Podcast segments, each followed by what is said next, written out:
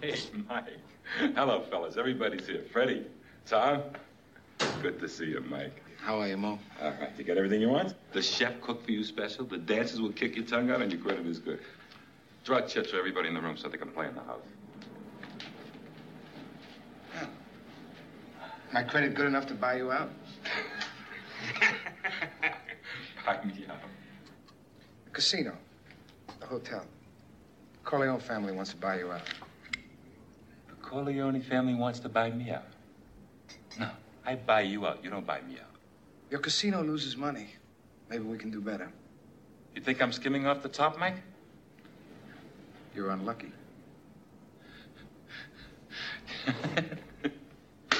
You goddamn guineas really make me laugh. I do you a favor and take Freddie in when you're having a bad time, and then you try to push me out. Wait a minute. You took Freddie in because the Corleone family bankrolled your casino because the Molinari family on the coast guaranteed his safety. Now, we're talking business. Let's talk business. Yeah, let's talk business, Mike. First of all, you're all done. The Corleone family don't even have that kind of muscle anymore. The Godfather is sick, right? You're getting chased out of New York by Barzini and the other families. What do you think is going on here? You think you can come to my hotel and take over? I talked to Barzini. I can make a deal with him and still keep my hotel. Is that why you slapped my brother around in public? Oh, no, that, that, that was nothing, Mike. Now, now, uh, uh, Mo didn't mean nothing by that. Sure, he flies off the handle once in a while, but, but Mo and me were good friends, right, Mo, huh? I got a business to run.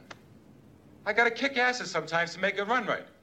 We had a little argument, Freddie and I, so I had to straighten him out. You straightened my brother out.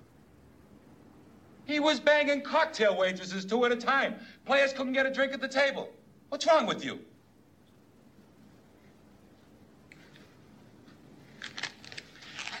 I leave for New York tomorrow. Think about a price. Do you know who I am? I'm Moe Greene. I made my bones when you were going out with cheerleaders. Wait a minute, Mo. Mo, I got an idea. Tom? Tom, you're the consigliere. Now, you can talk to the Don, you can explain... Just a minute. Don is semi-retired, and Mike is in charge of the family business now. Have anything to say, say it to Michael. Mike, you don't come to Las Vegas and talk to a man like Moe Greene like that. Fredo, you're my older brother, and I love you. But don't ever take sides with anyone against the family again. Ever.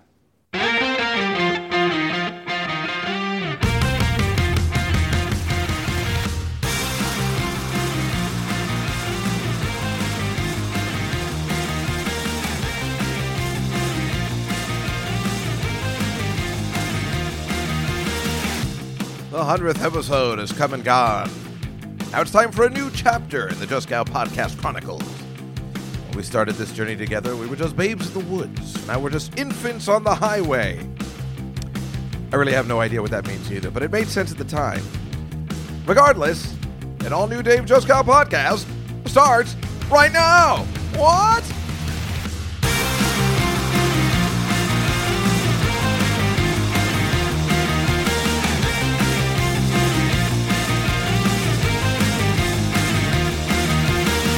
Well, good times were had by all on the last podcast at uh, the lovely Tommy Bahamas for the hundredth episode. I think that was a fun way to celebrate the the hundredth. Just you know, at a nice restaurant, you hear bustling and rustling. You know, I was thinking when I was listening to it back, you hear you know plates and people talking stuff.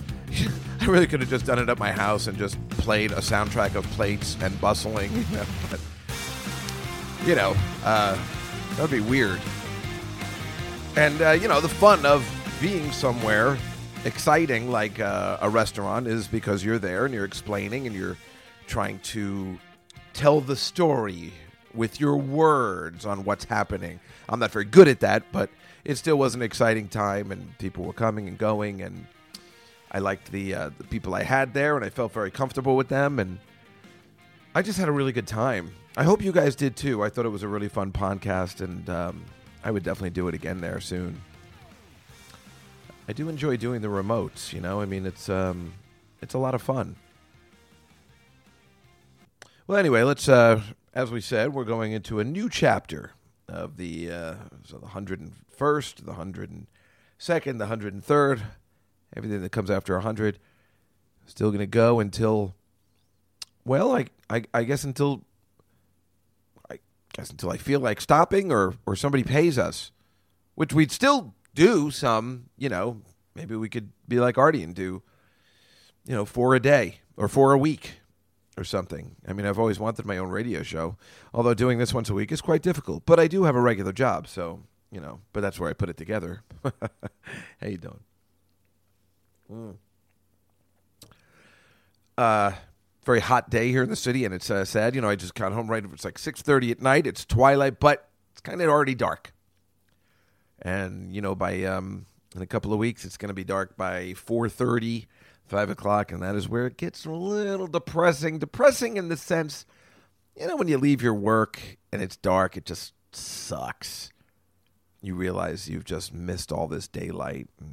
All you do is you go to work in the dark, you come home in the dark. It's very depressing. And you know it affects me, or lately it has. I don't know why. Um, it just does. And I'm getting a little nervous I'm getting a little nervous. It's really going to affect me, and, and I'm going to get very depressed. But for now, especially like when I'm doing the podcast, you know, I do it. I told you I do it in my bedroom so I can look out the window. But now I'm just looking and you know it's dark. I got to put my bedroom light on. I never have my bedroom light on. I always think the bedroom you should light. You should never ever have the bedroom light on in your bedroom. It's for sleeping. I mean, you can hang out in here, but different kind of like I have the hallway light. I usually don't need the bedroom light, you know. But I got to see my papers. I got to I got to look at the timing on the uh, the recorder. Yeah, I gotta see stuff. I don't see so good no more. So I gotta, I gotta see stuff. I don't need glasses to see, but uh, yeah, it's, uh, still when it's dark. Well, it needs a light here, but still that ruins it too. And I wonder what the people from other buildings, I guess they see me doing, like, oh, that guy's doing a radio show. Across the street, how you doing? You know, I can look right in, look right into the hotel, right, right next door to my building. Always different people there doing whatever. anyway, um, tired today, coming off the second football show with Dave and Artie and Lenny. I scribbled his name at the bottom whenever we do the show. Uh, another football show. I, I, I, I think it was a success. Uh, how do you judge success in, in, this particular case? It's not like The Godfather where it's sold out, uh, where you're getting the last. It's a very, very different kind of show, which makes it nerve wracking for, well, me mostly. Um, I have the most to lose, I suppose, and I mean, I don't know what. I mean, I suppose financially, or uh, I, I don't think I can lose any points in my career since it, it's really there's nothing happening. But um, you know, it, there's probably only another 40 people there again. That's what was there last time, which is fine. But we seem to reach on Facebook. You know, we record it live on Facebook, which you can uh, tune in, see it, and ask comments. Uh, a hundred thousand people, which is good, and I think turning a couple of heads. Um, because I was able through the super hot girl Sophia, who works on the show with us with the British accent. Um, she, I, she was able to get me a sponsor, illy Coffee, and the guy came and he bought like ten cases of the espresso coffee cans uh, for everybody on their way out and the staff. And then I bought three cases over to the cellar so they could have it. And it, you know, it makes me look cool. It's also cool, and I, I hope the guy liked the show enough where he maybe wants to do some sort of business, and we get a sponsor, and then everybody can get paid, and we can all have a good time. And uh, the show was really fun. I mean, I think, like I said, if you're talking about successful uh, audience wise, uh, financially for me or something, not good because I still pay people and I'm not making any money on it. But I feel horrible if I don't pay Artie and Lenny uh, Memo for. I mean, he does a lot of work. Um, the sound guy, that girl Sophia, who's done nothing. I mean, I, I haven't paid her enough. Um, and I'm just talking about 20 or 50 bucks. But still, it just comes out of my pocket. And yeah, I get the door, but that's only 200 bucks. So hopefully I'll break. E- I hope I get 200 bucks this time. That way I break even a little bit. Um, you know, so you mean you'd hate to lose money at a venture, but perhaps in the long run, to work out after we left the stage. Artie goes, you know, you should think about doing this on Netflix or something. I thought he was kidding, but he goes, why? And I'm like, that's not a bad idea. I mean, if we next, you know, it's all kind of an experiment for next year when maybe we would do it once a week. Um, I don't, you know, it's funny. I don't think it's the show I envision because I have a feeling that all I want to do is actually do a very serious football show or make picks where there's no funny or no laughs. But thank God for Artie Lange because he single handedly saves every live show. And if that's the way the show's going to be, well, thank, you know, if he's not on, I don't know what happens. If he can't make it one day, I'm not sure how great the show will be. Uh, I, I don't know if I can rise to the occasion and be that funny. I, I don't think I can. Uh, my job on this show is to basically be the host and move it along and, you know, try not to get uh, swept up and, and, you know, try, no Artie, if he's on a roll, let him go. But we also have to get to other things and we have to be out at a certain time. So, uh, Artie's just amazing, and he was on fire yesterday. The audience loved it. The, the audience that was there thought it was great. I mean, really got very positive feedback. Where, you know, I don't, I can usually tell when people are like, like that second Godfather, where I wasn't happy. People like, "It was great, it was great," but I, I could tell something was off. Uh, this one, I, I really felt that they were sincere about the positive feedback. Um, online, apparently, very positive feedback. Um, here's a funny part though. We had that hot British girl on and she was reading comments, you know, so we could report back live. So she's on the phone, and it's so for my sister was watching, and she was the one who told me later. She goes, "Yeah, why is that British girl on her phone?" But she was on the phone because that's where the broadcast was coming from, and she was reading comments. So she's reading comments, and Artie goes, "Listen, don't just don't give me any negative ones," and I can't blame him for that. And I, I don't want to hear any negative ones either, quite frankly. And I'm like, can you just give us some comments? And she's scrolling through. And I realized later, after I talked to the people that run the show, that the kicker, they were like, well, there were some negative. I'm like, well, what were they? And they and they kept being very tight lipped about it. But what they were saying was there were very negative comments about Artie. I think the ones he's used to, obviously weight stuff, stuff like that, stuff where uh, can you blame him if he didn't want to hear horrible comments? Um, you know, everybody's a bully on Twitter, and uh, so it's when she's scrolling through. I'm like, come on, say one. But she was scrolling to find. I'm I'm looking for good comments. You know, like apparently there were so many negative ones. She had to like scroll through. You can see it if you see it live. Uh, doing the best she can. She is a real pro. She's a pleasure to have around, and I don't think she can make the November 30th show, which is already stressing me. Mike Bocchetti canceled yesterday. I mean, I had this great bit planned where we were going to get Mike Bocchetti on stage and just basically say, this guy, we don't know what he knows. Uh, so here's the question, and the audience has to decide whether he's going to get it right or not. So we go, Mike, where do the Bengals play? And then you can, you know, the audience will be like, I think he'll know. I think, I think, you know, Howard Stern used to do this and stuff, but I wasn't even thinking of Howard. I was just, I just enjoy quizzing him on normal stuff. Uh, you know, Mike, why did Tom Brady get suspended? That kind of stuff. You know, see if he knows, because uh, he's just funny and, you know, retarded. Um, but in a good way.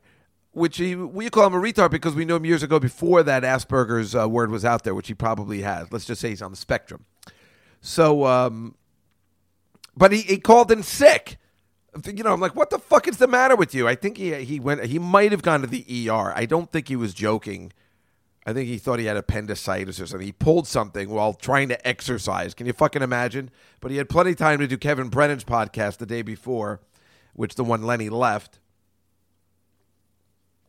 And that's a bummer that I can't have Kevin on the show because Kevin and Lenny can't get along when you can't blame them. And that's the funny thing, you know, I was thinking, I can see why Lenny uh, left. Uh, Lenny, I don't know what you're expecting if you're on a podcast with Kevin Brennan. Kevin Brennan is like Artie with me, just constantly giving you shit. Constantly giving you shit. But Artie's is coming from, let's make this funny. I'm going to give Juskow nonstop shit because I know what's going to make it funny. And then Artie always texts and apologizes. And he doesn't even need to do that at this point. I know he's joking. And he's, he's somewhat joking, somewhat not joking, but it's all right. The crowd fucking loves it. So I love it.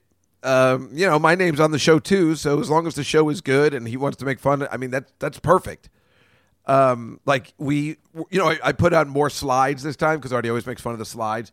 So I had slides from, you know, my weekend, the tailgate, a wedding I went to, all that kind of stuff. I had slides up there and then uh, there was Lenny took a whole bunch of slides from the Giant Stadium uh, on Sunday, like he had his camera. You know, he works there, Lenny Marcus, and he took a whole bunch of very prestigious pictures, uh, like of Eli Manning, close up, Odell Beckham catching a ball in practice. It was really great.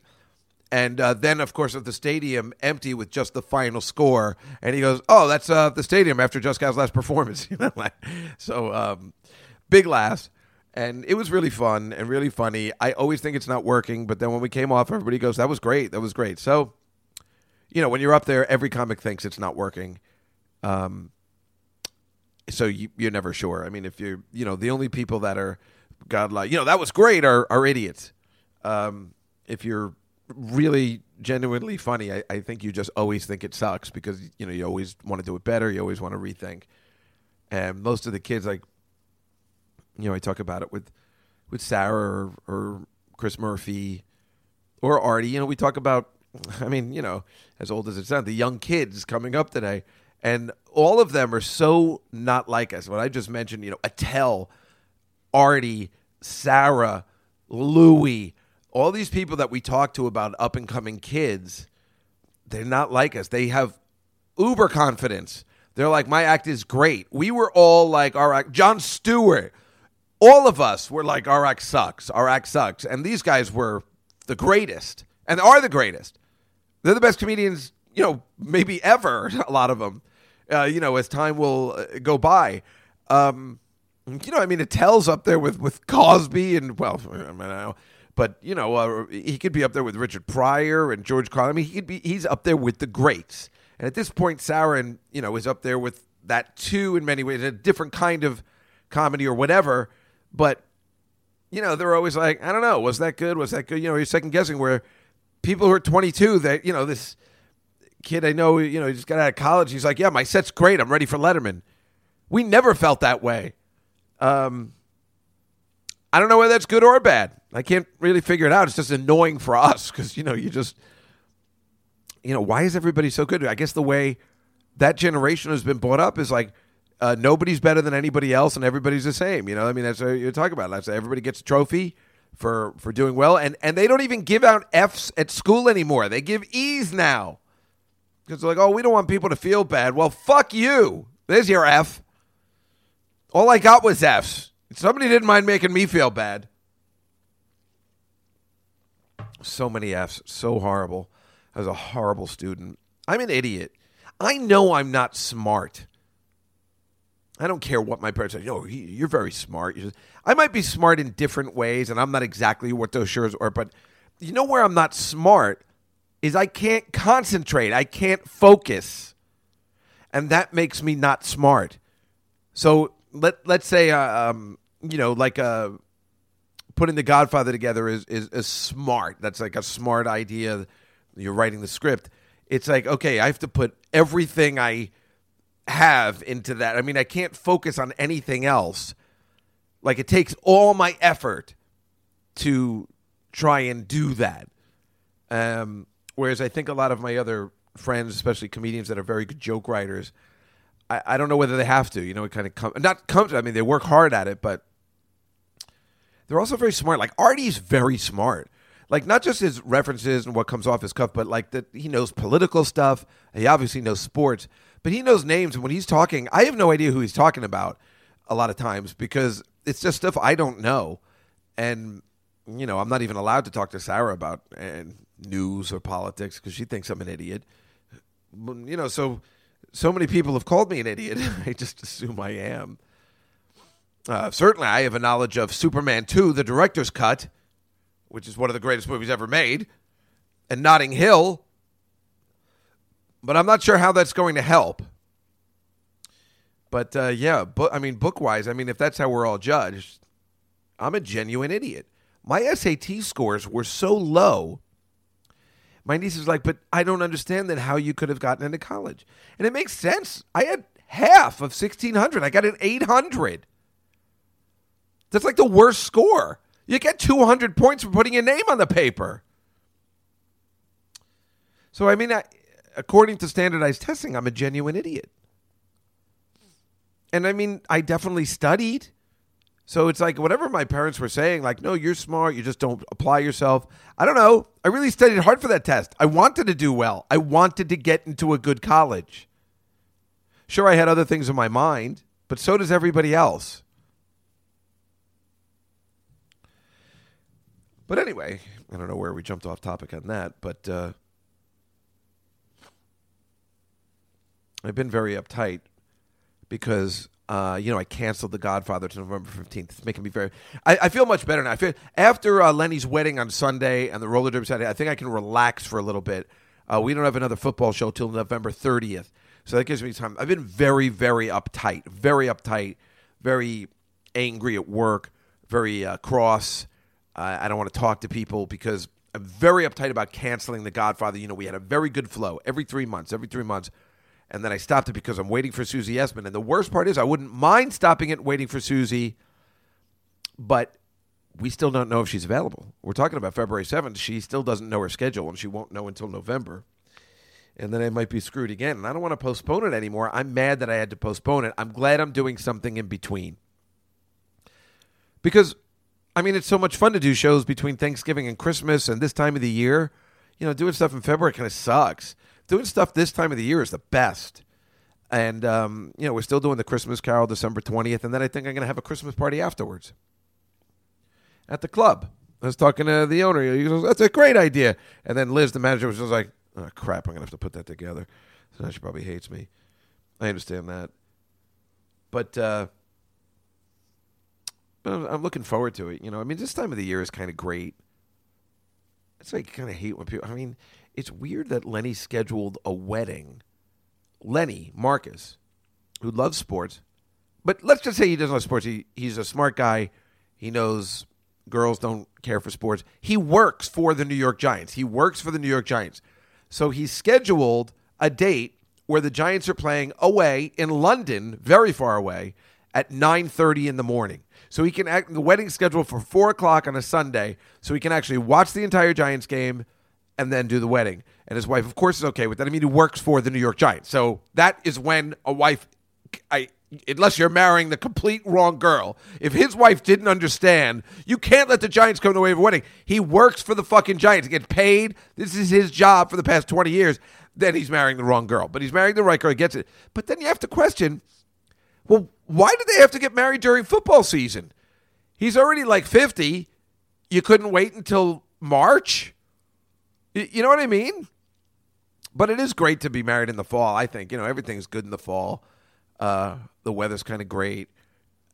So it's kind of good, but, you know, because then what do you do? June, like, you know, is Lenny a June bride? Is that what it is? So I guess, um, I guess that's their plan. It's just funny when a guy's like a sports guy and he works in football in particular, you know, why get married in, during football season? So it's a, it's a little strange, but it's a little fun. Anyway, we had Lenny's bachelor party on Monday night, you know, which I was very uptight about because I knew we were doing the show on Tuesday. I was so uptight. I didn't have an opening act. Uh, fortunately, at the bachelor party was this guy Ryan Hamilton, who's a wonderful comic, and he opened the show and then came on stage with us later. I remember I was very worried that we weren't going to have a girl on because Rachel was on last time. Because when I look at the video, I'm like, oh my god, we're disgusting. You know, I mean, I look thin because Artie's there, um, but you know, it's three kind of repulsive dudes. And then we had Rachel on, and it kind of looked better. So we just brought that girl Sophia on stage, which was the smart move. And then she left, and then Ryan came up, and we just had some fun with him, and he was really great. He's going to be, if you don't know who he is, you're going to hear about him. He's you know, one of those up and coming guys like Sam Morril, people like that, and a great guy. So he was at Lenny's bachelor party. Lenny's bachelor party was on a Monday. Well, there you know there's a guy that doesn't drink, you know, which he doesn't. And it was at this restaurant called the Palm, which really is a bag of shit. You know, you know, we were supposed to have a steak dinner. Well, you know me, I'm all about Wolfgang's. That's the best steak that there is, and everything else is subpar. And this place was subpar and overrated. Their steak sucked. And I don't know, that place sucked. Uh, this guy Neil picked it. I don't know what this guy Neil's problem is. That's why Lenny didn't have a best man. I think he thinks his friends are idiots. I would have been a better best man for him because as soon as I got there, he goes, "Juskow I got to talk to you. I got to talk to you." Because I came 15 minutes late because I had to work till eight. Everybody was already there. It was very surprising. You know, everybody was on time, and uh, they were like, "Juskow should we get strippers? Should we get hookers and strippers? Should we get strippers?" I'm like, I, I don't know. I mean, first of all, why didn't you plan that ahead of time? Uh, secondly, I, I don't think that's Lenny's cup of tea. You know, I don't. uh, Do you know that's what he wants? He, he doesn't seem, you know, again, somebody that wants to have a bachelor party on a Monday night doesn't seem like you should probably have planned it better. He goes, no, he doesn't want it. He doesn't want it. That's what'll make it so funny. I'm like, you know, he's not 22. This is a 50, 50 year old man we're talking about. It. You know, if he doesn't want to do it, don't do it. You're like the worst. Uh, I don't know what you. I, I I thought he was his best man, but he's not having a best man, and I guess for this reason, because all of his friends are looking around the table. They're idiots. But a good group of guys. Uh, Vinny Brand was there, who runs the Stress Factory.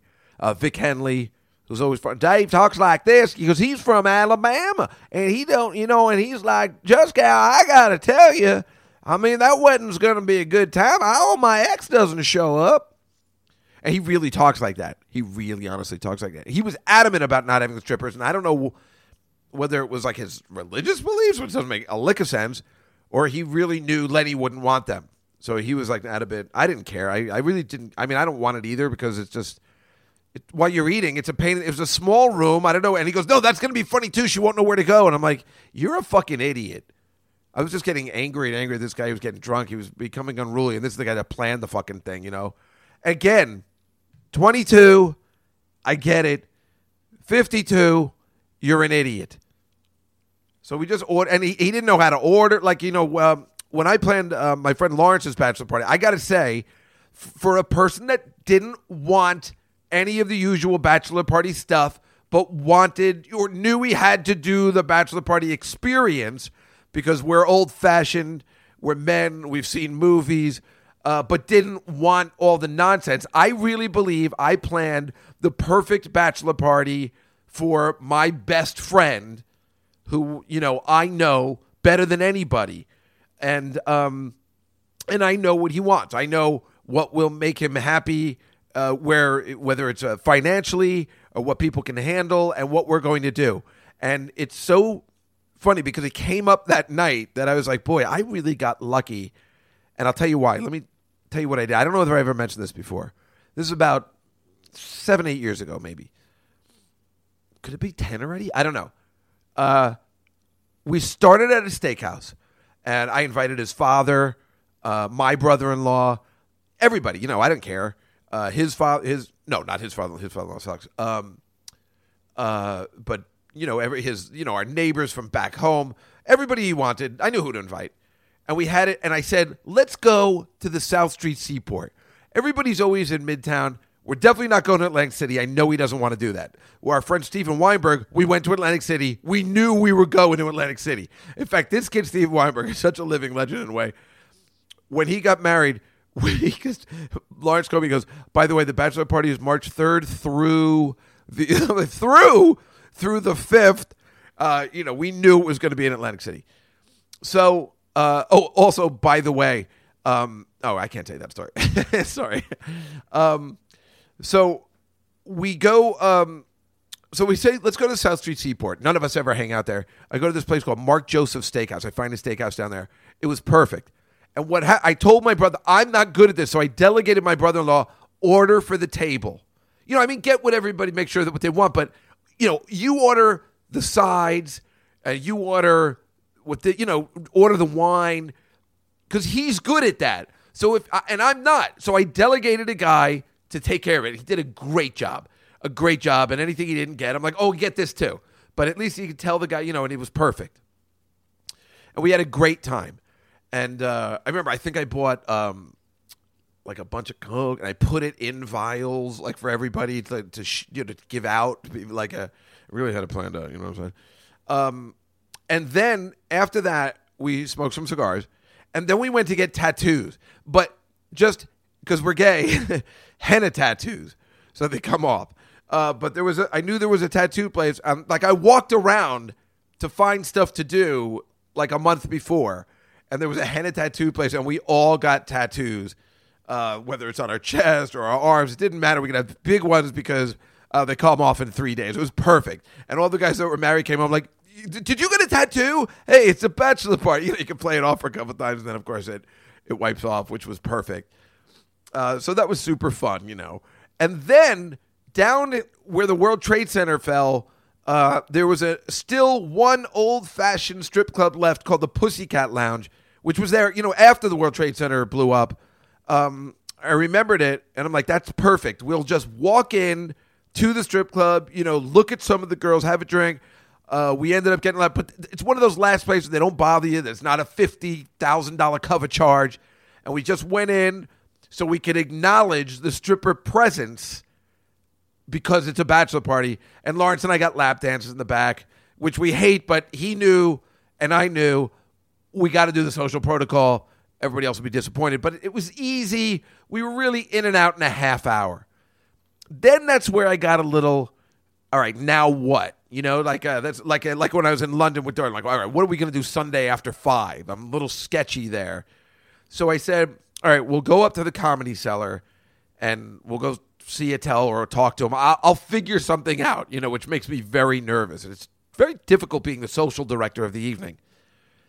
So we go up to the cellar, and as luck would have it, and this is amazing, we're at the cellar, we're drinking, we're having a good time.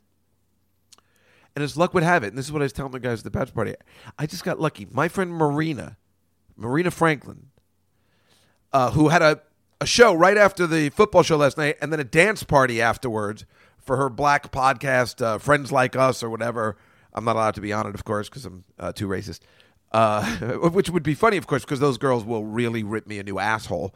So I don't know why she wouldn't want me on there. I figure those girls would just love to just, you know, rip. I, I like when I, I, it's a dream come true when you're Jewish to play the white guy. You know, I'm doing the quotes. Uh, you know, what's better than, you know, being considered white instead of Jewy? Um, so, so she, um, at this the, the bachelor party, I see her and go as luck would have it, and she had a friend with her. This very beautiful black girl, huge tits, huge fake tits, beautiful face, and great hair. And she apparently, we didn't know this, found out later, was an ex stripper trying to be a comedian. So we were all surrounding her. It was perfect, and she was nothing but delightful. And then Marina totally hooked us up. We went to the Big Black Pussycat across the street, and she got us our own area, which is upstairs, where we could just hang out the rest of the night for like the next three hours and just drink and do drugs and hang out. And and that girl was with us. It was perfect. It was exactly. It was a, just a stroke of luck. And I've never seen that girl. I was talking to Marina about it last night. I'm like, I've never seen that girl before. I've never seen her since. And I was telling um, you know the guys at the, the bachelor party Monday, I'm like, well, I got lucky because this girl just showed up who used to be a stripper and hung out with us all night, and it was perfect. And and and the, the the key for me was to keep him so you get out and the sun is rising, and that's exactly what happened. Sun's rising. I've done my job as the best man throwing the bachelor party. It was perfect. Uh, it, that, that was a great night. But Lenny just, you know, he didn't want that. He just wanted dinner and then he wanted to go home. And that's what happened. And thank God, I swear to God, I did not want to go out. You know, I had the show the next day. I know Lenny had my show the next day, so I didn't want him to be late. But he doesn't drink, so I don't have to worry. But still, um, and it's so funny. I actually had cappuccino at the end because I wasn't sure what was happening, and I didn't want to be a party pooper. And I'm trying to be because you know Lenny's doing my show, and he invited me the wedding. I'm trying to do the right thing and so then I was wired. That's why Marina and I talked for like two hours. And I told the story. I'm like, yeah, do you remember when you bought that show? And uh, we talked for two hours because I was so wired up. And then I talked to Attell a half hour after. By the way, he said the funniest thing. So many times he's on the phone, he says the funniest thing, and I forget it. I remembered it this time. Do you remember the episode of the podcast uh, where I think I called it Chekhov's boner, and it was the guy, the original Chekhov. Um, what's his name? I always think of Pavel. No, Pavel Chekhov's his the name he plays on Star Trek. It's um. Oh, it doesn't matter. God damn it! It's it's bothering me now that I can't remember. But the original Chekhov, Walter Koenig, uh, or Koenig, however you pronounce. They all pronounce it differently. Like George Takei. No, it's not. It's it's not George Takei. It's George Takei. Um, that guy whose son killed himself. Remember we you were talking about because he was on growing pains and he killed himself. And Attell goes, Well, I mean, his father told him not to go out in that red tunic, you know. like, no, don't go out in that. Everybody gets killed in that. so funny. Because uh, he was calling because he was watching that documentary on uh, Netflix, I guess, about that Spock's son made of him. I think it's called For the Love of Spock. And it's obviously a kid who was just very angry that his father was, um, like, he loved his father, but he's like, you know, uh, he was never around. He was always shooting Star Trek. Oh, boo hoo. And me and tell her, like, well, um, we're glad our fathers were never around selling ladies' lingerie, you fucking spoiled piece of shit. Oh, sorry, your dad was on Star Trek and Mission Impossible. Oh, we're so sorry your dad directed Star Trek 3, 4, and Three Men and a Baby. And then I reminded to tell them, like, don't you remember you also directed that Gene Wilder one we talked about Funny About Love and we watched him direct it? And he had totally forgotten the story. He doesn't remember me, him, and my sister. We saw Gene Wilder running by. That was directed by Leonard Nimoy as well. But um, so anyway, the, especially uh, what I was saying is like I'm so grateful that Lenny and Artie are doing this. You know, this, these Tuesday shows, even though next week's uh, next time's a Wednesday. That so Artie, I took after the show. I went to the cellar and then I was sitting there, and the people from the Kicker, the people that shoot the show on Facebook, um, were around. I said, let's go for a drink. We went to the place. We had one drink. Then they left. And then all of a sudden, I'm with Memo, and, and I start getting texts like, so you guys ready for tonight? And I'm like, what the fuck are you talking about? Uh, apparently, I don't, you know, Dan's been trying to get me, Artie, and Russ to go back. You know, we go, the four of us are the comedians, and we, that's one of the podcasts we do. And they want to do it once a month. I'm always up for it, obviously. Uh, but we just couldn't work out a time, and Russ was having trouble with his father. And we were supposed to do it Thursday. Then they're like, let's do it tonight. And I'm like, what? I'm already drunk, you know, already did the show. But because Artie's doing my show, I feel, you know, I want to help out and I want to do whatever I can. So I'm like, all right. You know, I'm nervous. I got work in the morning, but I'm like, whatever. Plus, we're going to the dance party. And and then I talked to Attell and he goes, yeah, just come to my house at midnight. We'll get there. I'm like, midnight? Come to your house at midnight? That means going to Attell's house at midnight then driving to Hoboken. I mean, I wasn't going to get home till six, seven in the morning, and that made me very uncomfortable. But I was willing to do it. Then it got worse and worse. Like there was no decision. And Attell has been editing this thing, so he was like, eh. like we were all like kind of pissed because we don't want the impromptu. We want a day or two notice. And I was just upset because it was at midnight.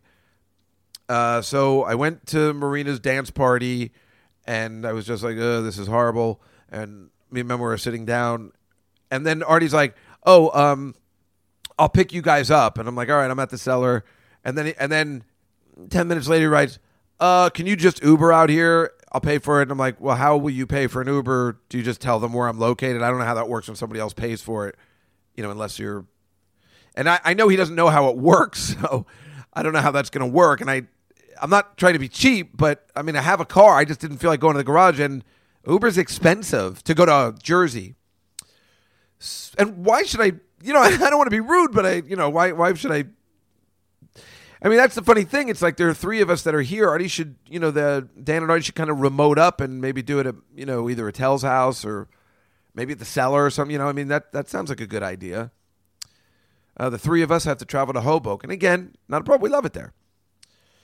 Um, and then, um, then he's like, no, uh, everybody will meet at Attell's at midnight, and then all of a sudden, thank God, uh, it was like eleven forty-five, and he goes, "Hey guys, I need more time. Uh, let's just cancel tonight." And then Russ and Art, just like Russ and Attell are like, "What?"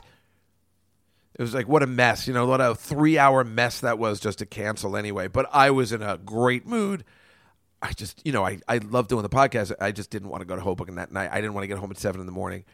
Um, so then I had a couple more drinks. I was dancing. I was having such a I was in such a good mood then because I could go home at any moment uh, then I ordered like 20 chicken wings.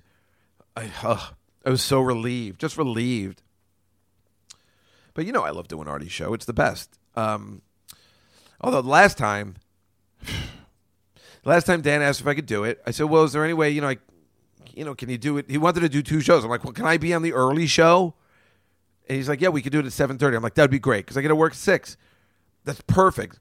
So I took that girl Leah home from Tommy Bahamas. We took the boat together. It was really nice. Then I walked her home. I picked up her laundry. It's so funny. I felt, you know, I like Jersey, so I felt so comfortable in Hoboken. Unlike when I go to like Astoria or somewhere after work and I'm like, this place is dirty and gross. Where Hoboken is nice and clean and feels friendlier.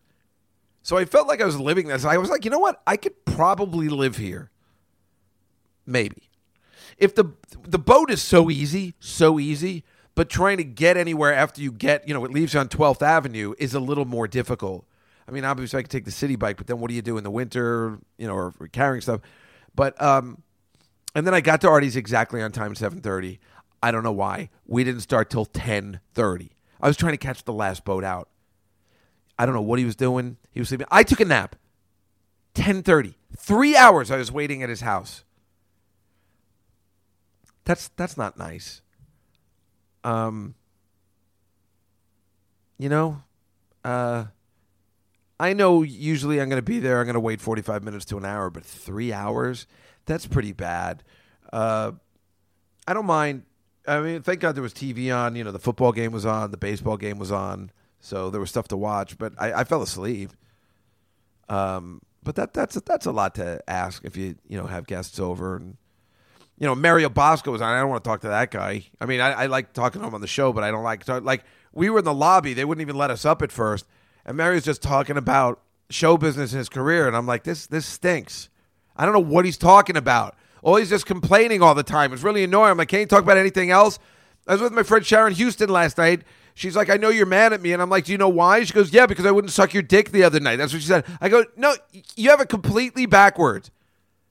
I'm mad at you because you don't say, you know, I get texts from Attell and Jeff Ross and said I get texts from boy friends and Artie the next day after we go out for dinner or somebody pays and you say, Thanks a lot for dinner. I picked you up from the airport, and then another time I bought you dinner, and you never texted the next day and said thank you. That's all I'm asking. You know, it's like it's just rude. Let alone, oh my God, the constant complaining about the business. She says she hates the business, but clearly she loves it. All she does is talk about it 24 hours a day. And then she's like, You don't understand. It just hasn't worked out for me. It's very difficult. I pitch a lot of shows. I've been working my ass off. I'm like, What are you telling me this? You're fucking telling me I've been at a fucking corporate job for 20 years. You think that's the way I planned it? I was getting really upset about that. I just said the reason I'm upset with you is because you're not a polite person. And I don't like that. Even Memo was like, yeah, she was just like, you know, I don't really like New York. I'm itching to get back to LA because when I walk into a room, like nobody knows me here, you know. And I'm like, yeah, because you, cause you suck. I think the reason she doesn't have jobs is because her attitude, just like Kevin Brennan, it's the exact same thing. Now that would be an interesting match. Since Lenny left the show, him and Sharon Houston, I mean, Jesus Christ, all they could do is complain about the business together. It's not a bad match. Maybe I'll hook that up. That's something I can I don't mind hooking up for her. Then I got a call from Murphy. Esther Ku tweeted and said, "Hey, tell Juskow I just made out with Steve Agee. Steve Agee is uh, uh, the friend I'm on um, the HBO Crashing show with. Um, you know, you've seen him before. He always plays a homeless guy. He's a new girl. He used to he played the gay guy in Sarah next door neighbor in Sarah's show for three seasons with Brian Posehn. She's like, yeah, tell Juskow I made out with Steve Agee. It was in the script. We had to do it. And I'm, I'm like, what, what is he telling you that for? She's like, what did he say? And I'm like, well, I haven't told him yet. And I talked to Steve Agee today because I, I really didn't believe her. And he was like, no, it's true. We were forced to. It was funny because both of them were like, we were forced to. And I told him I'm very jealous. I'm very jealous. But uh, that's a pretty good deal for Steve. I guess. I don't know what it is. Some indie film. I think shooting in Dayton. Good times. Esther Ku, back in our lives. I really want to do the podcast with her. I mean, we got to hash it out, see what her story is, of course.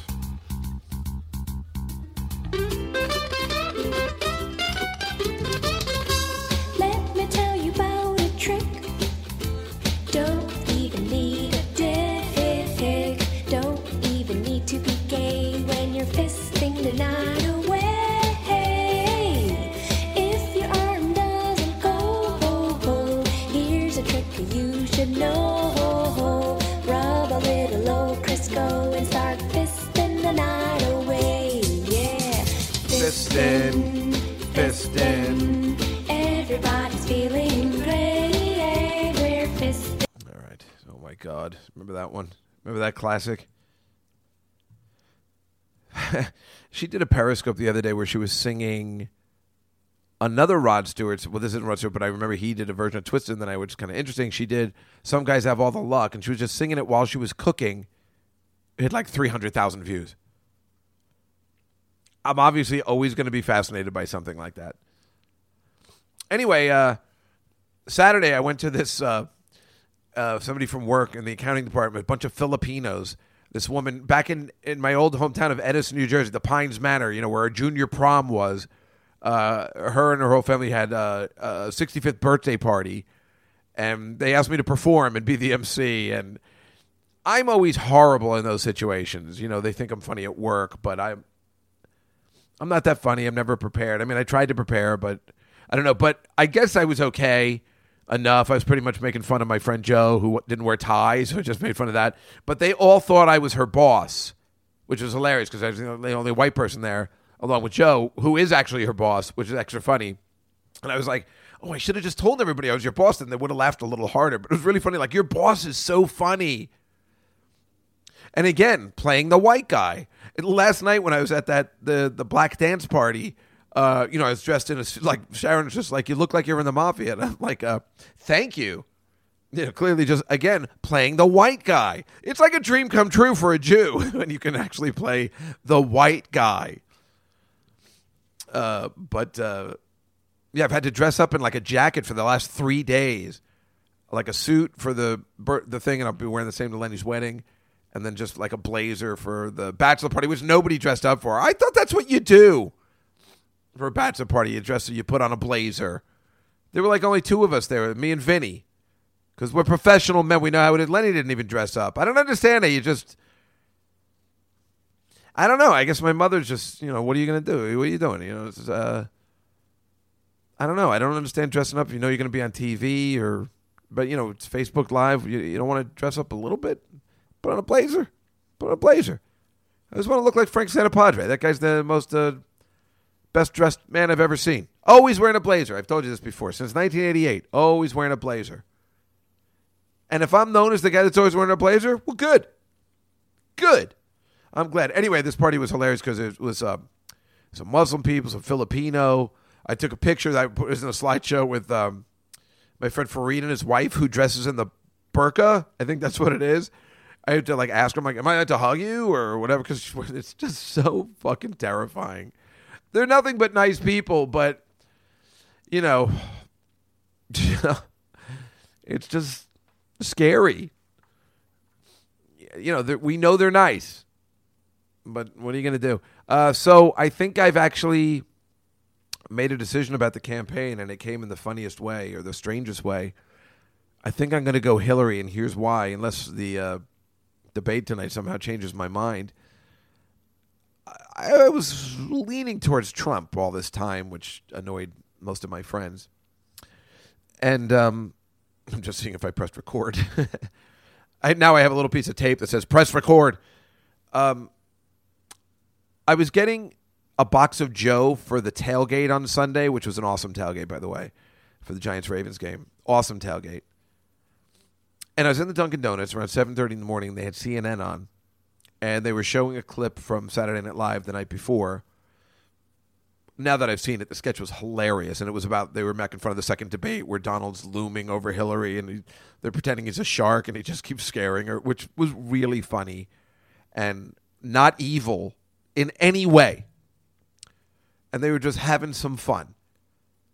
And Trump uh, tweeted and said the show is old. It's not funny. It should be retired. It's um, it's not a good show. It's stupid. And I'm like, and he's like, Alec Baldwin's horrible, horrible actor. And I'm like, what? You know, I'm like, wait a minute. This is the guy that a year ago tweeted, "The energy's so hot at Saturday Night Live. Great cast, great time." I'm like, not only is it two faced, and I know there's a bunch of stuff he's been two faced about, and it hadn't bothered me until for some reason this point but then he goes, um, but I'm like, wait, you that they didn't even do anything that was detrimental to you. And you can't take that? that sketch out of everything that they've done, even on the news and all that stuff, like I'm saying, the weekend update, this is the one that's bothering you? You can't take it? I want to vote for a candidate that goes, very funny sketch on SNL last night. A, guy that, if he can't take, and if you see this sketch, there's nothing in it that's really detrimental towards Donald Trump. But if he can't take a, a, a very minor ribbing of just the joke was just the way he was looming behind her, which we all noticed, which was hilarious,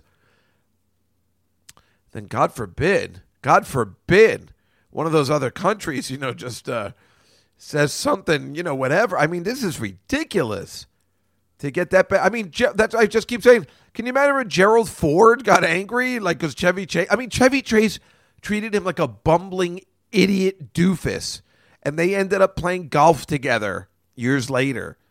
I, I just, I it's that bothered me.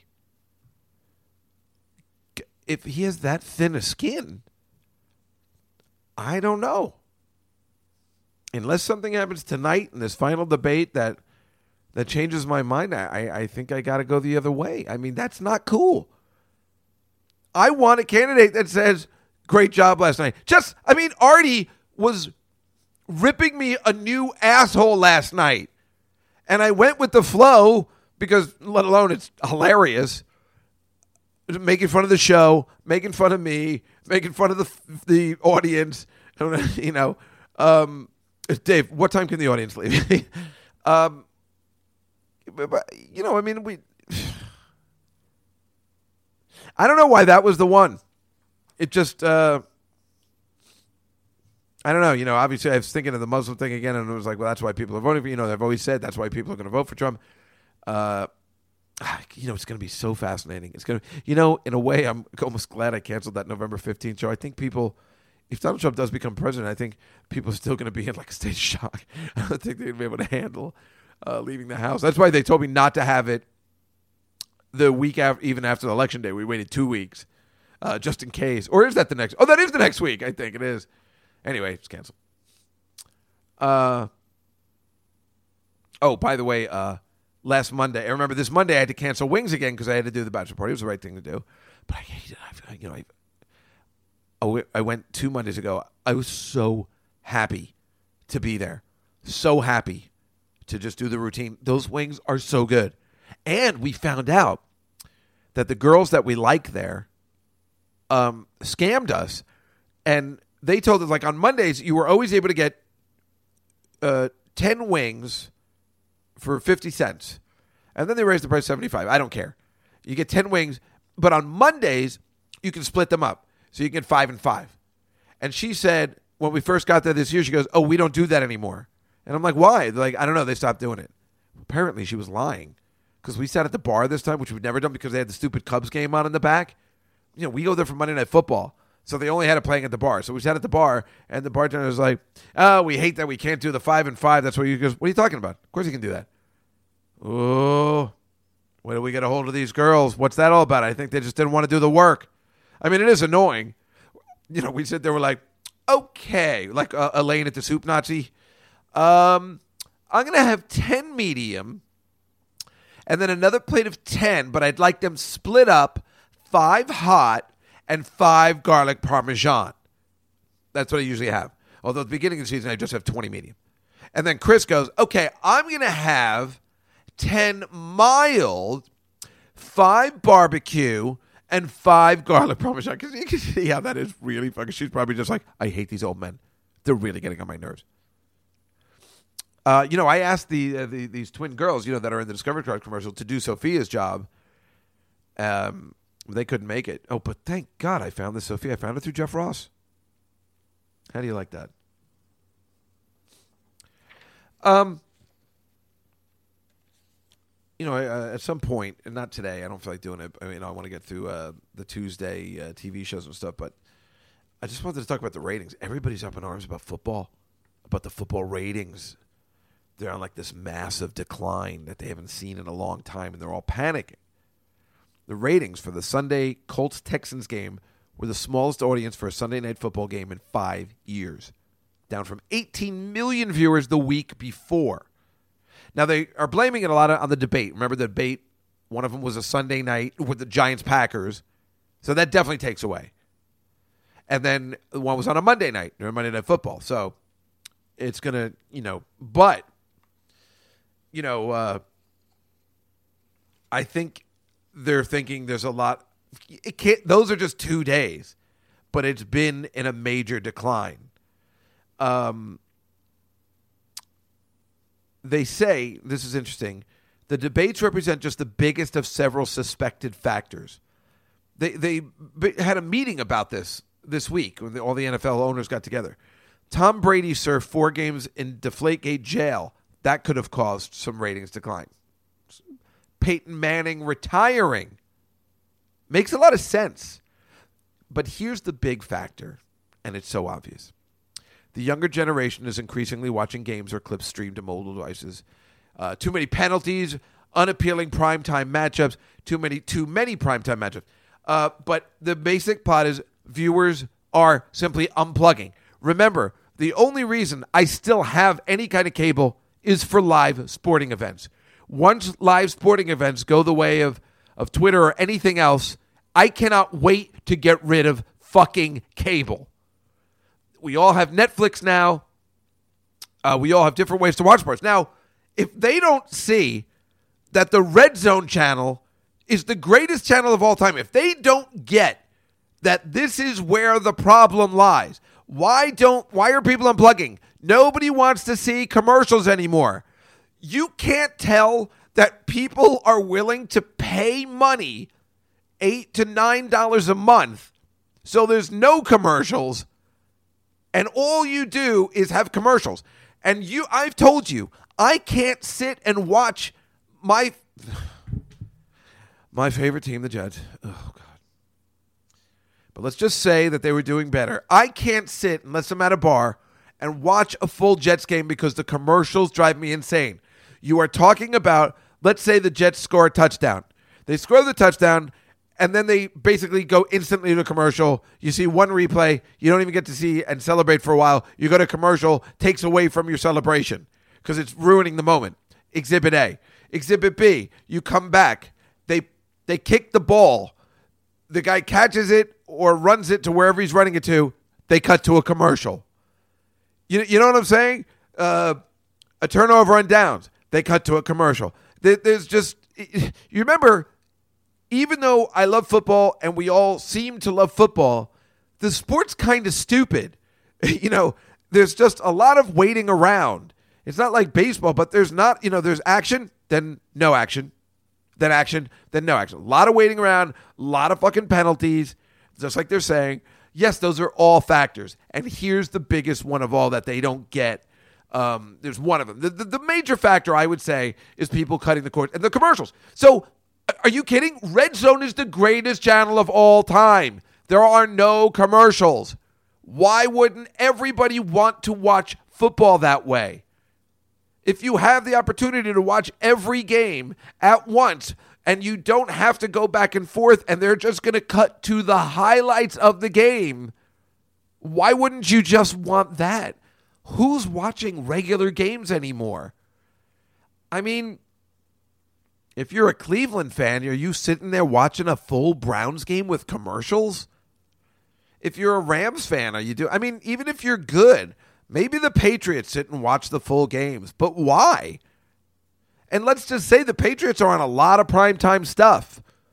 So that means what are they watching then? Who wants to watch the Detroit Lions play the Bears uh, here in this town? Uh, you know, that's what they're showing on Fox if the Jets and Giants aren't playing or something. The Red Zone channel is the greatest channel. And of course, everybody's tuning away because it sucks. Here's an interesting problem, too gambling there clearly has been a society shift as far as how people view gambling. This is what Roger Goodell has been saying. We are still very much opposed to legalized gambling on sports. We think that has an impact on the integrity of our game. Well, let me tell you something, Goodell, you piece of shit. The integrity of your game was lost a long time ago with your stupid contracts and your stupid all the nonsense and your uh, nonstop commercials and all that kind of shit You can't touch a fucking quarterback anymore. The integrity's over. Just like with baseball with the steroids. The integrity of the game is over. So recognize gambling. Recognize that. I mean, ESPN is sitting there telling we know there are spreads. Al Michaels every Sunday says there are people in Vegas getting very nervous right now because he's acknowledging the spreads and everybody gambles on football. Are you telling me they don't think anybody gambles on the Super Bowl? If they're not willing to acknowledge gambling as why their sport is so popular, then they'll never get it right. You have to acknowledge it. They specifically say we're not we're still we're not acknowledging it. If you don't acknowledge it, you're not acknowledging what's going on. If you're just going to stick with the way you keep doing your shows and then add on Thursday games, I, was people like the Sundays. It's Sundays. It was exciting. You look forward to it. Sundays and one on Monday night. And now, yes, they have ruined the integrity of the game by now having a Thursday night game. Football was supposed to be like Christmas that comes every Sunday during this time of the year. And they're ruining it. And they don't seem to get it. And it seems like it's so obvious. It's right in front of them. They're so panicked. The stupid ratings. So look at the ratings this week or last week. Uh, Sunday Night Football got beat by a lot by the OT on Fox, which is the after show that might have been a run over game. So they just their Sunday afternoon game, which was seven o'clock, not even after eight o'clock, whatever that game that was. I don't remember what they were showing here.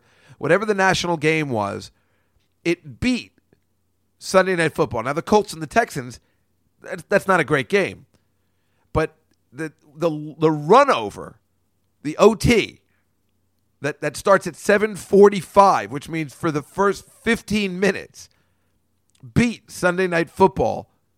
And they got a 5.5 Sunday Night Football and got a 4.9. Remember last year wasn't it getting sevens? Right? That's a dramatic change. And that game wasn't good until the very end. And God, what a nightmare that was. All I needed the Colts was to score a field goal in overtime. I would have won 200 bucks. Following that was Thursday Night Football and that's Broncos Chargers. So that's pretty good one. So one, two, three is all football. So what the fuck are they really complaining about? Yeah, the numbers are drawing, but still one, two, three, then Empire. And Empire, but not it's I mean it's catching up. 3.5. Thursday night football, 4.7. And that's the other thing. Thursday night football. Sometimes it's on CBS, sometimes it's on the NFL network. Then it's going to switch to NBC. You keep doing that, yeah, you're going to lose viewers. There's no consistency. You guys are fucking idiots. Big Bang Theory, right after Empire 3.4, right there, and then everything drops. Then, you ready for this? Number six, fucking Simpsons. The Simpsons, a 30 year old show, is number six in the ratings. And you know what? I watched the first episode of the season. It was fantastic. I don't know whether I watched that one, but I have it on tape because I've been liking it again. You know, I like it sometimes the shows are on for a long time. Like, I remember Cheers, you know, it was on for 10 years, but I probably skipped season seven, eight, and nine and then like got back on 10, you know, or something like that. It's funny when they're like, wait, the show's still, I'm going to watch it. I'm going to watch it. Um, after that, The Voice. So that's probably dropped a little. And then Football Night in America, which is their NBC pregame. Then that new show, This Is Us, which we'll talk about another time. It's doing very well, very well. Then Saturday Night College Football, Ohio State, Wisconsin. That was huge ratings. Uh, number 10 for the week. That was a great game. Came right down to the wire, and Ohio State won. I was glad. I don't care for Wisconsin, but I was watching. You know, as Saturday I went to that thing, and then I asked uh, Dory if she wanted. You know, she's at Rutgers. Asked her if she wanted to go to the diner after. You know, the, the, the thing I was going to was from twelve to four. I'm like, oh, come on, I'll take you to the diner. She goes, I already ate. And I'm like, you're missing the point. All the time, I already ate. I'm like, no, it's the adventure. You're not doing anything. It's a Saturday night. You're gonna come out with your uncle. You're gonna have a. You're gonna have a soup. While your uncle stuffs himself with grilled cheese and a and an egg cream. And she's like, egg cream? What's I'm like, how old are you? I mean, the way she talks, I think she's eight. But I like seeing her. Uh, so then I went back home and I remember I was watching. I was um, what the Alabama game. I bet the second half of the Alabama game that they would score twelve points. They scored twenty one. That was the weird bet. I put hundred bucks. I was like, Yeah, even I was talking to Dory. I'm like, don't you think they'll score like 12 points? They're Alabama, the number one team. She goes, yeah, definitely. That was a strange one. They beat the shit out of Tennessee. Everybody thought it would be a good game, but everybody knew. I mean, that's where college game day was in Wisconsin last week. I had some friends from the office going there because they all went to Wisconsin. And what a bummer to go, spend all the money, spend all the time you go there, and then they lose at the last second. It was a game. They were right there. They would have upset Ohio State, would have been huge. But Ohio State was able to win at the end. Modern Family, Grey's Anatomy. Isn't that unbelievable, too? Grey's Anatomy, number 13 that stupid show Kevin Can Wait, Survivor. Then that new show, Lethal Weapon. We haven't talked about that. How is that possible? Ugh. Um, it was probably, I assume, one of the ones I thought was going to go. American Housewife, we talked. No, we haven't talked about that yet. Again, we will. The Goldberg Speechless is new. Chicago Fire, Blackish, Blackish, The Middle, NCIS Thursday Night Kickoff, Criminal Minds, Two Broke Girls, and that new show Bull, which again we just haven't talked about Tuesday yet. I didn't have good feelings about that, but I guess I'd be wrong. So uh, there was a couple other things I wanted to discuss on our first day back after the hundredth. Uh, just have a little podcast amongst ourselves today, and um, I guess pick a a format to continue the podcast with. Although well, this is the format. People are like, what's your podcast about? I'm like, I don't know. Everything. There's always talk about doing a second podcast that, you know, I concentrate on something. Maybe. Maybe after we finish these football shows or something. I don't know. Uh, Belichick, uh, the other day, I don't know whether you saw it, he uh, threw his tablet in the garbage can. Uh, you know, the NFL has a deal with uh, what are those tablets? Those um, you know, with Microsoft, the the the what are they called? Shit, I don't know. Um, Surface, and they had an and Belichick threw it away. He said, "I'm not using them anymore."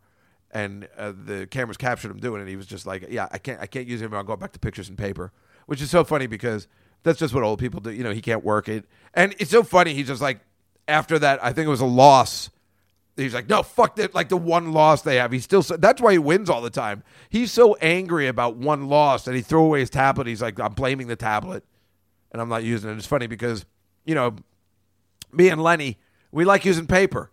Everybody else uses their phone. They use a tablet. They use a, we like it. We like paper. We like using paper.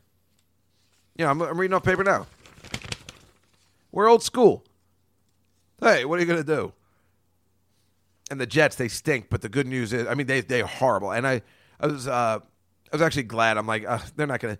I, I we were watching a little bit of the game in the uh, bachelor party room, and right at the goal line, Ryan Fitzpatrick, I'm like, he's gonna throw an interception, threw right an interception. I mean, was, I mean, there was, I, I didn't have to say it, but I did say it because I, you know, any true Jets fan knew he was gonna throw an interception.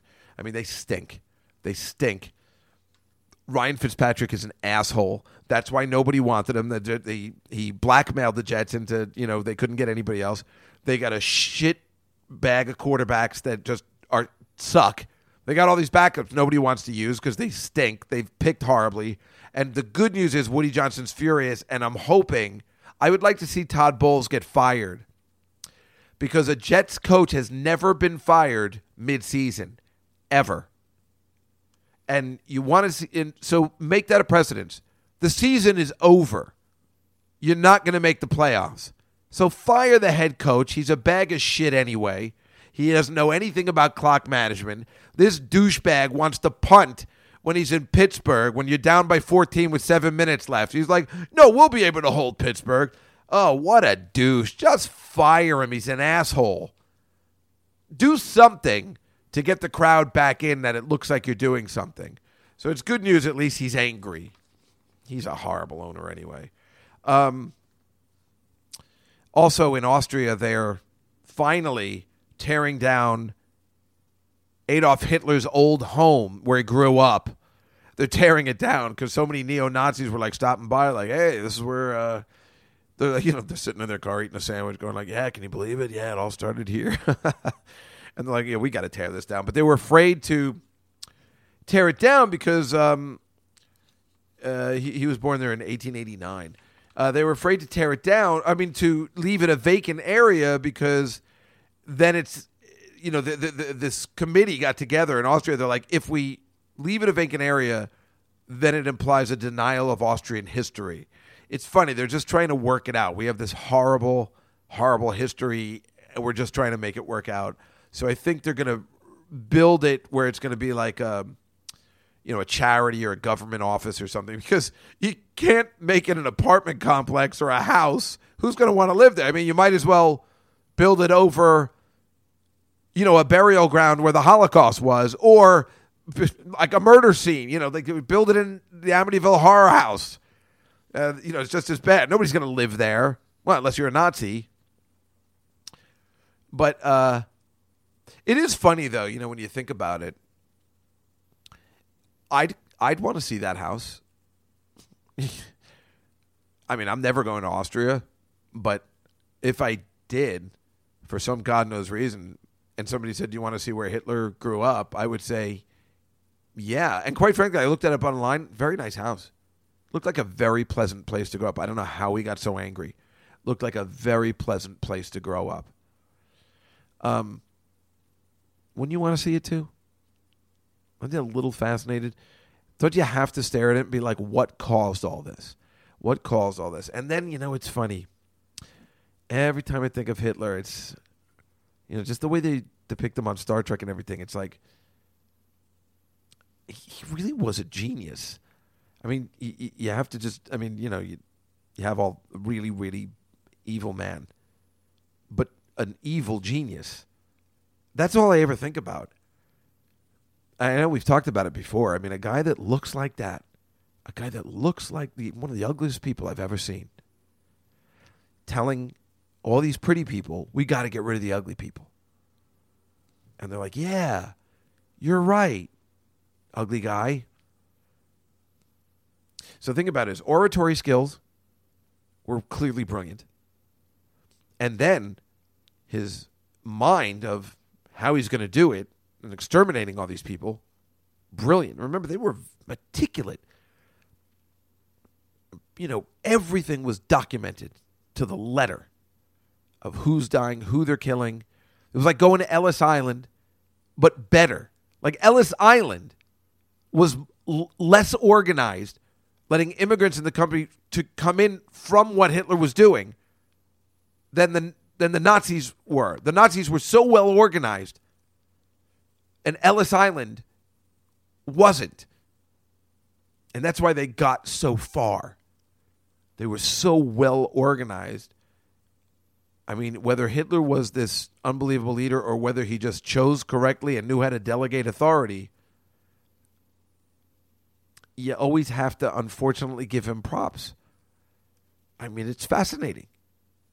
And they talk about it on Star Trek all the time there's like three episodes where they talk about kind of what a genius he was. I mean, there's, there's no doubt. You cannot, I know it's tough to talk about, but you cannot not talk about how smart he was. Uh, you know, people, you know, people comparing Trump to Hitler, it's so stupid. Donald Trump is not nearly as smart as Hitler was. you know what I'm saying? He'll never be able to pull off you know, if he wins this election, it's because people are just he's just saying shit. You know, he's like, yeah, we're gonna gonna fuck all those Muslims up. You know what I'm saying, right? You're gonna grab them by the pussy. Oh my God, you should have seen Artie on the football show. That's all he opened with. He goes, he knew the whole dialogue. We're gonna grab him on the pussy, then we're gonna take him furniture shopping. You know, I told him I was gonna take him furniture shopping. I tried to make a, I tried to make my my bones with it. Like he knew the whole, he knew the dialogue just as well as he knew the Godfather. It was so funny. That's how he opened the whole show. He was just doing that dialogue. I'm gonna grab her by the pussy. And he even says, you know, I don't know anybody that talks like that, as we talked about on the show uh, last week. But Donald Trump is too stupid. You don't have to worry about him being Hitler. You don't have to worry about him systematically killing people. He's too stupid. He's dumb. I mean, he's is he even smart business wise? We don't even know. He started with money. Maybe he's just lucky. You know, his dad, he's just good. He has figures, but we don't even know. But he, Hitler was a genius and just very angry. Donald Trump's just angry, but he ain't a genius. So don't worry, everybody. If he gets elected, we'll be all right. And it'll be hilarious. Hilarious. But I guess I'm going to go Hillary. I hope everybody's not disappointed. I don't know. Listen, still time. Something can happen. I need him to change my mind. I need him to change my mind tonight in the debate. I just need to one thing, like this one thing, tip me off where I'm like, okay, uh, that's it. He could win me back. I don't know. Now this is really fucked up. Antonio Reyes. You don't know him. You've never heard of him, even though he sounds like his baseball player. He's not. He's a city councilman in Brooklyn. He's a city councilman in Brooklyn. Antonio Reyes. His address where he lives is 244 Union Avenue in Brooklyn. Why am I giving out his address? We now this is a guy we have to stop. Now, if you think Donald Trump is bad, those people who, you know, are nervous about Donald Trump, this guy, Antonio Reyes, needs to be stopped immediately. He's trying to wipe out flushable wipes, you know, those baby wipes that I use in New York City. He's saying they're putting a burden on the city's aging sewer system. Everyone that listens to this podcast know I use wipes. Those Cottonelle wipes, which say they are disposable, they're flushable, they're supposed to work. I cannot live without the wipes. Once you start using them, you cannot go back to regular toilet paper. You can't do it. Your ass can't handle it anymore. It all happened, we've talked about it, across the street this kid I knew right across the street, he's like, "Oh, you got to try these. They're better than," and that was it. Who doesn't want to be clean down there? I've told you horrible diarrhea stories. I want wipes. I need them. My sister doesn't use them. Somehow my brother-in-law talked her out of it. It's very difficult over there. I do the best I can with toilet paper. This guy wants to ban the greatest invention of all time. He has to be stopped was doing some research on this guy. First of all, he's very attractive. He's a good looking black guy. Uh, looks very young. He's one of those do gooders. He wants to create an environment conducive to better quality of life for residents of Bushwick and Williamsburg and Brooklyn. Well, shut up! He's he getting a little too big for your breeches. Now, the critics say the bill that he wants to stop this will hurt small mom and pop stores in the city that would lose business to internet retailers that sell the wipes. That's the stupidest thing I've ever heard. I already buy off the internet everything anyway. This mom and pop store's already gone. If you're talking about that, he's going to hurt Duane Reade. Who gives a shit? And I don't care if I. I mean, I get a fucking carton of them online. Otherwise, I get them at Sam's Club. So that's not good enough. You're not going to be able to beat this guy by just saying, but it's going to hurt the mom and pop store. There are no more mom and pop stores left. And why would there be a mom and pop store that sells baby wipes? And would a mom and pop store really say, no, don't take away our sale of baby wipes? Because if they're able to stay in business by selling Cottonelle adult flushable wipes, because that's what they're actually called, then we're all in the wrong business.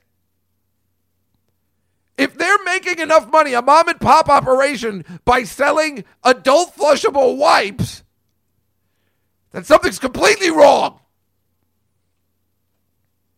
Well, here's the best part the president of the Association of the Non Woven Fabrics Industry, first of all, uh, I've never heard of the non woven fabrics industry. That must be a, a great place to work. But there's a president? The president of the Association of Non Woven Fabrics Industry. What he says, I bet you I could get that job. What do you do for a living? I'm the president of the Association of Non-Woven Fabrics. Huh? You didn't let me finish. I'm the president of the Association of the Non-Woven Fabrics. What? I'm a securities filing specially operated for hedge funds. That's what I tell people. You know, this guy said the same thing. I'm the president of the. Did you say you're the president of NAMBLA? That's all I heard when you were saying that. He said the wipes are designed to start degrading as soon as they go down the drain. That's what it says on the bag. I don't think this guy Antonio Reyes did his research. And if anybody lives in Brooklyn, please do not vote for him in the next election. This guy's a bag of ready shit. Hello, how are ya? How are ya? He's a bag of shit.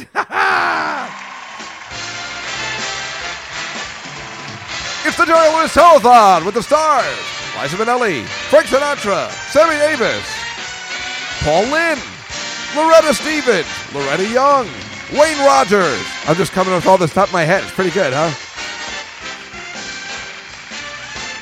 Thank you, Ed. Yes. Yes. Love that Jerry Lewis telethon opening. Hey, that's going to be one of our Big John Little John favorites. I'm not playing it. The Rocky Horror Picture Show, they're redoing it on Fox. I don't think live. Um, I don't think it's live. They're tomorrow. Halloween makes sense. First of all, what are you making a remake of Rocky Horror? It's a fucking horrible movie. There's about 20 minutes of excellence in it because the songs are very good. Otherwise, it's a horrible movie that's unwatchable. And the only reason why it ever was watchable was, you know, when you were in the crowd and and having a great time in the goddamn movie theater, which was the best. So watching it, I've watched it a couple times recently when it's been on cable, and I'm like, it's it's horrible, except for a lot of the songs, like the Meatloaf song, and you know we've uh, played that before. It's unbelievable on the uh, on the podcast. Um, and uh, you know a lot of the good songs, uh, and and just uh, for the stars that were, you know, like Susan Sarandon and um, you know Tim Curry, you know all those kind of people, and um, and of course this is one of the greatest.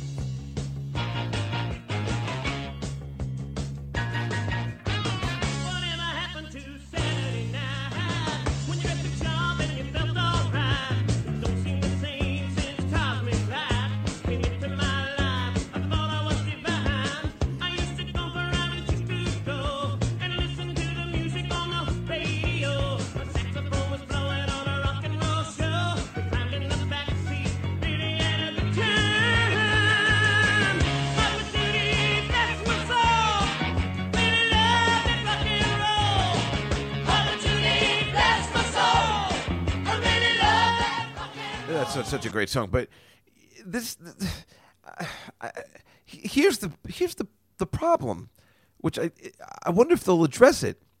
This girl Laverne Cox, who's I guess in Orange is the New Black, is playing the Tim Curry role. It's a woman. For all the politically correct shit that nowadays, where where Dave Attell is getting booed off stage, Dave Attell is getting booed off stage because these retarded millennials are so uptight and that our whole society has just gone backwards in religious shit. How do you do a remake of a groundbreaking thing that had the lead who was a transvestite in this day and age? The lead was a transvestite, transsexual, a man who was a transsexual transvestite. I mean, that's the song. How do you have a woman playing this part? It, you know, you know what I'm saying? Shouldn't it be a guy? Because are women women can women be transvestites? Can isn't it always a man? Should shouldn't it? Aren't they doing it wrong? Isn't Caitlyn Jenner going to complain? I- am I getting this incorrect? I mean, I guess I'm gonna have to watch. it. I gotta watch. it. I gotta comment on it, right? I love that Victoria Justice. You know, I love Victoria. Horrible actress, but a good singer and cute as a button. Uh, that Adam Curry is gonna play the Meatloaf song. The guy from uh, American Idol. And I don't know. I mean, first of all, again, the the movie, the original movie, just is horrible. So I bet you there'll be twenty minutes of it, and Tim Curry's in it. I I just hope they use him wisely. He's the best, and he's got a lot of, uh, again, uh, balls. Thank you. Um, I'm on fire tonight. uh, let's. Thank you, audience. But I don't want to talk that much about it. I just, uh, I am. I guess I'll be curious. I'm gonna have to watch it, but I really don't want to. If it was live, I probably would. I, I that last Grease one was really good. and same guy, Kenny Ortega, did all the uh, choreography. So, you know, very brilliant. Put it out around Halloween. I wonder why they're not doing it live. I wonder what their point is of remaking these musicals. Oh, I don't know. Uh, see, was there anything else that we wanted? What's happening this weekend? Right, we got Lenny's wedding. I got the roller derby, um, which I'm a little nervous about because I think I asked out one of the girls and then she just kind of um, didn't get back to me. So now it's uh, extra embarrassing. I think you know what I'm talking about. And uh, oh, by the way, when I was at the um, the Filipino party, you know, there was dancing. You know, all they do is line dances. Filipinos, it's it's hilarious. But um, then they finally played my favorite song, which I will not not be on the dance floor floor, and I think um, everyone knows it. As soon as this one plays, forget about it. And plus, I think this is. Is it? Is this the one that Rodney Dangerfield dances to in Caddyshack? So that probably had something to do with it. I think it is. Hey, you guys, take some more lessons. Hey, what is this? The Dance of the Dead? Soon as this song comes out, I'm like, yeah, what's happening, baby? Oh, I'm ready to dance. I'm ready to boogie.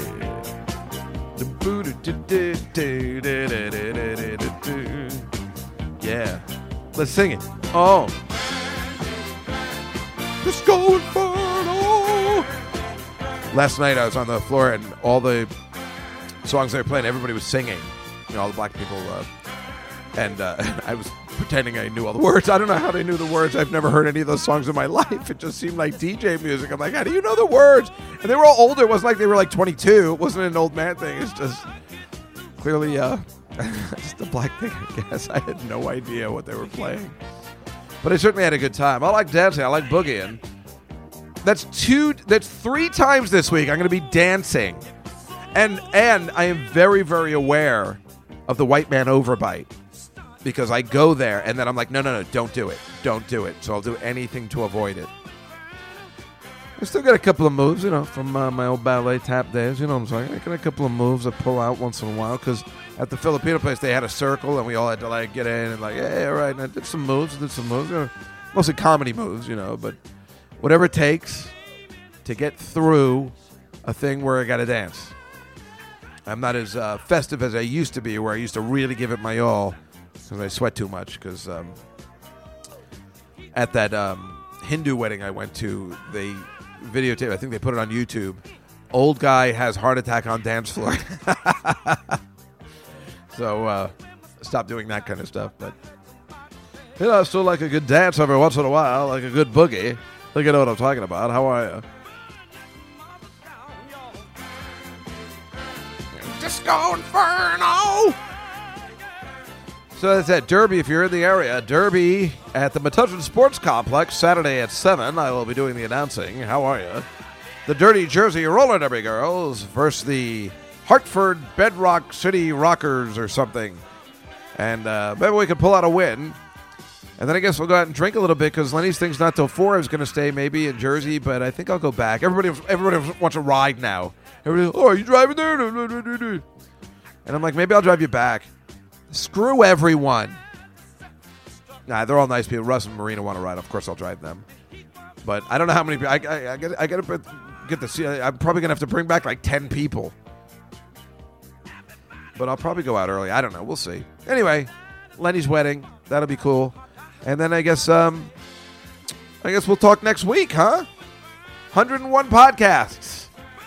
I hope you had a wonderful time listening. Thank you for being a loyal listener, and we will see you next week. Have a wonderful, continuing, beautiful fall season, everybody, and have a great football Sunday. We'll see you next time.